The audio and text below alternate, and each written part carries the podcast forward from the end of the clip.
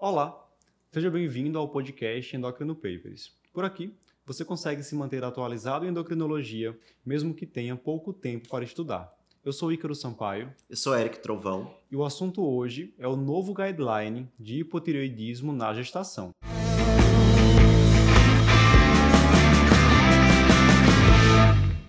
Eric, neste segundo semestre de 2022, a Sociedade Brasileira de Endocrinologia, o Departamento de Tireoide da SBEM, juntamente com a Federação Brasileira das Associações de Ginecologia e Obstetrícia, a FEBRASGO, publicaram um posicionamento conjunto falando sobre o manejo do hipotireoidismo na gestação. E a gente sabe que o hipotireoidismo, em sua forma franca, principalmente, está associado com vários desfechos adversos na gestante. Então, qualquer médico que preste assistência a pacientes grávidas médico de família, obstetra, endocrinologista, tem que estar ciente por dentro aí dessas atualizações. Fala para o pessoal três coisas que eles terão aprendido ao final desse podcast. Então, Ícaro, a gente vai falar aqui um pouquinho das recomendações referentes a quando rastrear o hipotireoidismo na mulher gestante. Será que todas têm que rastrear ou será que a gente vai limitar algumas em específico, né? E também a gente vai falar sobre a indicação de tratamento, quando tratar, principalmente em relação ao hipotireoidismo subclínico, que é algo que ainda gera muita dúvida, e como tratar essas pacientes que eu dou o diagnóstico de hipotireoidismo, seja franco, seja subclínico. Perfeito. Vamos para o primeiro tópico, e eu já adianto que tem novidade. É, né? sim. Quando deve ser feito o rastreamento de disfunção tireoidiana na gestação, Eric? Então, eu vou comparar algumas vezes aqui com a diretriz internacional, que é da, da ATA, né? É, que foi de 2017, se eu não me engano, a Isso. publicação, né? É que lá, o que é que eles dizem? Que você vai selecionar aquelas pacientes dependendo do risco de desenvolver esse hipotiroidismo. Então, eles não orientam o rastreio universal para toda gestante. O que a diretriz, essa diretriz brasileira coloca, e aí lembrando que foi uma opinião, aí juntou endocrinologistas com obstetras, né, é que esse rastreio deve ser sim universal. Eles orientam que toda gestante tenha o mais precocemente possível um TSH dosado e até se pode ser feita essa dosagem ali no período ainda que está se planejando a gestação, período pré-concepcional, né, poderia ser feita essa dosagem. Perfeito. Eles até destacam que isso considerando que a gente tem recursos plenamente disponíveis, né? Sim, Se houver uma limitação de recursos, que pode acontecer, a gente tem Exato. serviços hoje dos quais o kit de hormônios é contado, né? E a gente pode não conseguir fazer para todo mundo. para todo mundo, isso. E aí a gente direcionaria esse rastreio para pacientes de alto risco, Exato. mulheres com histórico de cirurgia tireoidiana ou tratamento com radiodo, pacientes que tenham diabetes mellitus tipo 1 ou outras doenças autoimunes. que tem um TTPO positivo, mas que são eutiroideias, né? Muitos desse- da- da- daqueles critérios utilizados pela ATA. Então a gente pode continuar usando os critérios da ATA, que são aquelas mulheres de mais alto risco, se não houver disponibilidade do exame. Se houver disponibilidade, faria o rastreio universal. Agora sim, lembrando que até onde eu saiba, não há também um estudo de custo-efetividade para essa conduta. Né? Lembrando que é aí uma opinião desses, desses é, especialistas que se reuniram. Né? E aí você também vai julgar caso a caso, né? Se você achar ali na sua conduta que não merece o rastreio, ok. Guideline é orientação. Né? Mas lembrar que a orientação é realmente, se tiver disponibilidade, rastrear Hum. todo mundo. É, eles argumentam que o hipotireoidismo não tratado traria uma série de prejuízos para essa mãe e para o bebê, que a levotiroxina é um tratamento simples, de baixo custo, que de fato E de é. baixo risco, né? Se for feito com, com é, parcimônia. É, eu, eu, particularmente, concordo. Né? Mas, assim, é a minha opinião. A minha opinião dentro do, do meio científico, assim, acho que não vale de nada. Perfeito. Mas é a, a minha opinião, assim, ou pelo menos o meu olhar, é de que a tendência seria essa em algum momento. De a gente passar a fazer o rastreio universal. E aí poderia ser simplesmente com TSH inicialmente, certo? Sim, sim, boa, bem lembrado. E é, é o que a gente tá falando aqui, dosar o TSH. Não é pra sair TSH, T4 livre e anti-TPO para todo mundo, não. Né? O rastreio é com TSH. Muito bem. Falando sobre o TSH, a gente sabe que ele vai sofrer algumas alterações que são fisiológicas, que são esperadas durante a gestação. Então, de acordo com esse novo posicionamento, como fica a interpretação dos níveis de TSH na gestante? Pronto, vamos lá. Então, o ponto de corte que você vai utilizar aí é 4, que eles colocam. Né? Claro, o que, é que seria ideal? O ideal era a gente ter, para aquela população que está sendo estudada, um valor de referência para gestação. Certo. Se não tem esse valor de referência específico, eu vou usar o ponto de corte de 4. Então, acima de 4, uma mulher gestante teria um TSH já elevado e indicaria a dosagem do T4 livre, certo? A partir daí, a gente vai fazer a diferenciação entre hipotiroidismo subclínico e hipotiroidismo clínico ou franco, certo? Se você tem um TSH acima de 4 com o T4 livre normal, você teria um hipotiroidismo subclínico. Se esse T4 livre está baixo, você teria um hipotiroidismo clínico. Agora eles fazem um adendo. Se esta mulher já tem um TSH acima de 10, mesmo com T4 livre normal, você fecha o diagnóstico como sendo um hipotiroidismo franco, porque um TSH acima de 10 já é um TSH muito alto e que provavelmente já vai trazer repercussões negativas para gestante e para o concepto. Então, trazendo isso para a nossa prática, se eu atendo hoje uma gestante com um TSH de 12, que não trouxe T4 livre, nesse momento eu já vou abordar, já vou tratar como hipotiroidismo clínico, certo? Isso. Você já, o diagnóstico é hipotiroidismo, é hipotiroidismo clínico, independente do valor do T4 livre. Perfeito. Então, falando sobre a abordagem desses pacientes, quando é que eu vou precisar tratar o hipotiroidismo durante a gestação? Eles simplificam essa indicação se a gente for, de novo, comparar com a diretriz da, da ata, certo? Então, primeiro ponto, que aí também parecido, acima de 10, vai tratar toda gestante, se o TSH estiver acima de 10, porque, de novo, eu estou falando de hipotiroidismo clínico. E hipotiroidismo clínico, independente do valor do TSH, você sempre vai tratar. O T4 livre está baixo, vai tratar. Então, certo. Então, por exemplo, o TSH deu, deu 5, 6 e o T4 livre está baixo, você vai tratar. O, T4, o TSH deu acima de 10, independente do T4 livre, você vai tratar. Por quê? Porque hipotiroidismo clínico ou franco trata sempre. Perfeito. Certo?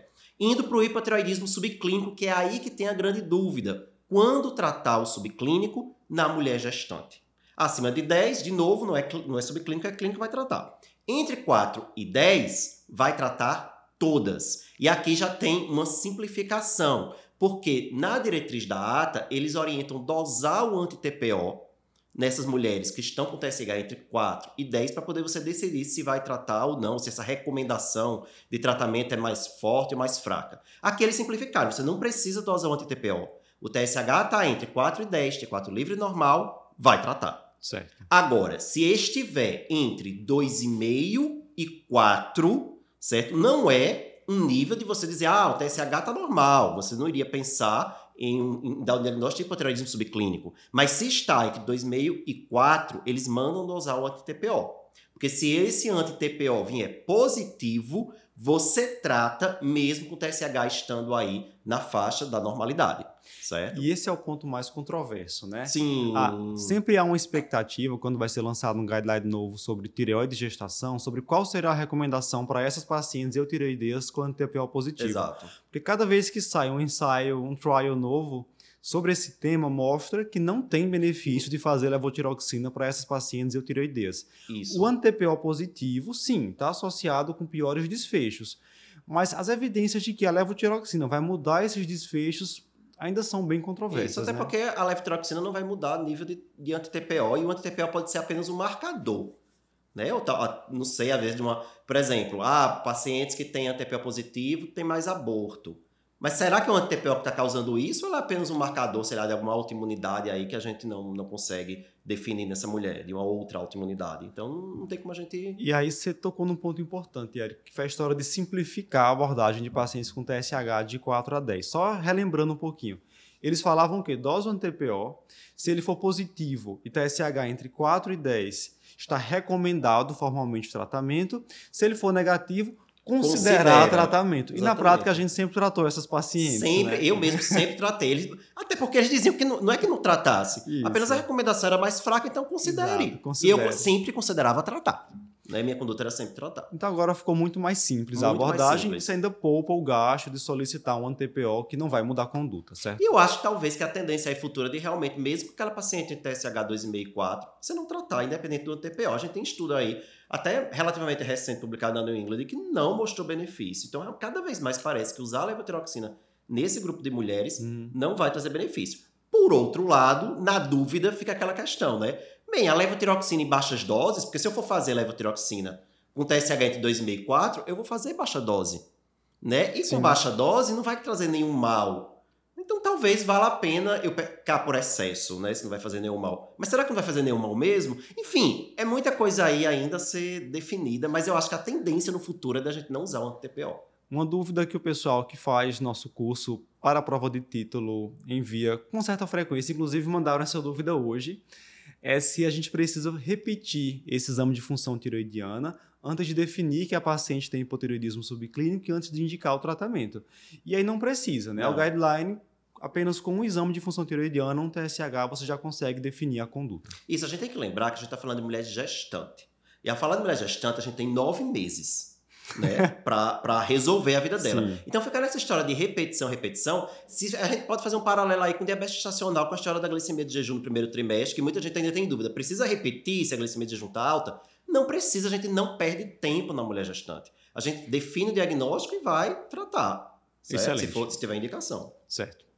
Sabemos então quando tratar esses pacientes com hipotireoidismo. E agora vem mão na massa, né? como Isso. é que a gente vai tratar o hipotireoidismo na gestante. O que eu achei interessante desse posicionamento é que ele é bem prático. É né? bem prático. Coloca isso. lá exatamente qual é a dose que você vai iniciar. Para quem tem dúvida, quem não tem mão, quem não está no dia a dia, dá isso, uma olhada lá, vai muito ajudar bom, muito. Muito bom. E é para isso que um guideline se propõe, né? Facilitar isso. o dia a dia até mesmo do não especialista, principalmente, né? E aí ele traz o seguinte: se for essa paciente eutireoidea, que você comentou, né? TSH entre 2,5 e 4, anti-TPO positivo, 50 microgramas de levotiroxina, certo? Isso. Fechou. Aí bota já essa, independente do peso, 50. Pronto. Perfeito. Se for o hipotireoidismo subclínico, acima de 4, menor ou igual a 10, 1 micrograma por quilo, Isso. certo? E se for hipotireoidismo clínico, só é dobrar, 2 microgramas por quilo. E aí observem esse aumento da dose, pensando no hipotireoidismo franco, quando a gente compara com a paciente não grávida. Que aí na paciente não gestante, a gente fala o quê? 1,6 a 1,8 uhum. microgramas por quilo por dia. Na gestante, 2 microgramas, já considerando a maior necessidade que a gente tem durante a gestação, porque agora leva tiroxina para a mãe e para o feto. Isso. Né? E outra coisa, você não vai perder tempo. Isso. Começar com a dose mais baixa, para ir aumentando devagarzinho, pariu. Boa. Chegou boa. o parto. Boa. Né? Então temos que, é, é melhor deixar começar com a dose mais alta, mesmo que ela vá fazer um hipertiroidismo subclínico, já Boa. que hipertiroidismo subclínico a gente não vai ter efeitos tão deletérios, né? Do que começar com a dose baixa, a mulher lá com TSH alto, TSH alto, você já vai compensar a mulher com 7 meses. Né? Eu então, falo que... isso em aula de vez em quando. Gente, a gestação é um estado de hipertireoidismo fisiológico. E a gente tem que considerar isso quando vai tomar cada decisão no tratamento dessas pacientes. Então, ter medo realmente de deixar essa paciente hipotireoideia. Isso. Se for para errar, errar para mais Exatamente. na dose de levotiroxina. Tenha mais medo do hipotireoidismo do que do hipertireoidismo na gestante. Perfeito. Uma vez que eu iniciei o tratamento. Vai falar alguma coisa? Não, acho que era a pergunta que você ia me fazer é... agora, eu acho. Pode, pode e uma vez que eu iniciei o tratamento, como é que vai ser esse acompanhamento da função tiroidiana durante a gestação? Vamos lembrar que o acompanhamento da função tiroidiana é mensal, certo? A gente não vai ficar, ah, seis a oito semanas. Não, não vai. De novo, cai na mesma história de só ter nove meses. Tá? E aí, qual é o alvo desse TSH? Então, se você tivesse aquele mundo perfeito, em que você tivesse definido os valores de referência para a gestante na sua região, você ia deixar o TSH na metade inferior da normalidade. Geralmente, a gente não vai, não vai ser esse o caso. Então, a regra prática é deixar o TSH abaixo de 2,5. E aí, tá, tá tratando o hipotiroidismo, seja clínico, seja subclínico, tenha como meta deixar o TSH abaixo de 2,5. Perfeito. Pariu, certo? Pariu, o bebê nasceu. Certo, o bebê nasceu. Necessidade de levotiroxina reduziu. Isso. Vou manter a mesma dose que a paciente está utilizando. Espero o resultado do exame, pode ser uma ideia ou já tenham que fazer algum ajuste de cara ali no puerpério imediato? É, não, o, a diretriz já manda você reajustar, certo? Vamos supor que seja uma mulher que já tinha hipotiroidismo antes da gestação. Lembrar nesses casos que quando ela engravidou, provavelmente aumentou a dose, porque quando você engravida, aumenta a demanda metabólica, então você vai aumentar a dose de levotiroxina. Pariu, volta a dose que usava antes da gestação, desde que fosse uma dose que estava controlando a paciente. Certo. certo? Agora, a gente está falando aqui, na maioria dos casos, aquela mulher que começou a usar durante a gestação, por um diagnóstico de hipossubclínico ou clínico durante a gestação. O que é que você vai fazer com essa levotiroxina? Será que ela ainda vai precisar de levotiroxina ou não?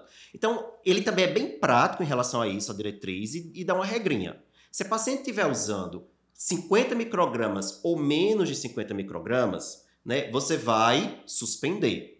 E vai reavaliar o TSH seis semanas após o parto. Que é a paciente que só tinha TPO positivo, essa daí, né? Isso, é aquela ali tranquilazinha, que tem entre 2,5 a, a 4 de TSH e um TPO foi positivo, você faz uma dose baixa, provavelmente conseguiu manter um TSH abaixo de 2,5 com uma dose baixa, suspende e reavalia. Certo. Agora, se ela está usando mais de 50 microgramas, aí você reduz a dose, porque, de novo, saiu o feto. Então, vai diminuir a demanda metabólica. A demanda metabólica dela é igual agora diante da, da gestação. Então, você pode reduzir aí em 25% a 50% a dose. Por exemplo, ela chegou no parto usando 100 microgramas. Né? O bebê nasceu, aí já reduz essa dose para 50 a 75 microgramas ao dia. E aí, com seis semanas após o parto, faz um novo TSH para ver se essa dose vai ser mantida, vai ser reduzida ou vai ser aumentada. Né? Porque você não tem como você adivinhar o que vai acontecer com essa mulher depois desse, desse parto. Sim. Só uma observação: quando a gente fala que a paciente que já tinha hipotireoidismo prévio vai voltar para a dose anterior quando ela tem bebê, é claro, considerando que essa paciente assim tinha um acompanhamento e, e ela estava eutireoideia Isso. antes de engravidar, certo? Exatamente. Perfeito. Então, eu acho que esses foram os principais pontos desse, dessa nova recomendação. Eu destacaria aí a praticidade no manejo dessas pacientes com TSH entre 4 e 10, uhum. indicar já as doses que serão iniciadas, isso facilita muito no dia a dia, principalmente quem faz ambulatório com muitos pacientes. E também essa mudança sobre a indicação de rastreio de função tiroidiana. Teve algum outro ponto que chamou sua atenção, Eric? Não, acho que foram esses mesmo. Acho que simplificar foi muito importante e, e ser muito prático, ser muito receita, receita de bolo. Isso. Né? Acho que principalmente para o não especialista, né? porque o especialista, às vezes, tem aquele olhar para conseguir individualizar caso a caso. O não especialista, às vezes, tem maior dificuldade, então essa diretriz traz muita formulazinha, muita receita de bolo, que ajuda na hora de tomar a decisão na, quando a gente está falando em termos de saúde pública. Perfeito. Se você gostou desse podcast, compartilha com seu amigo que também atende pacientes gestantes e que a partir de agora vai ter que solicitar rotineiramente função tiroidiana. E não esquece de acompanhar Endocrino Papers no Instagram, YouTube, Spotify, enfim, todas as plataformas. Até a próxima. Até mais, pessoal.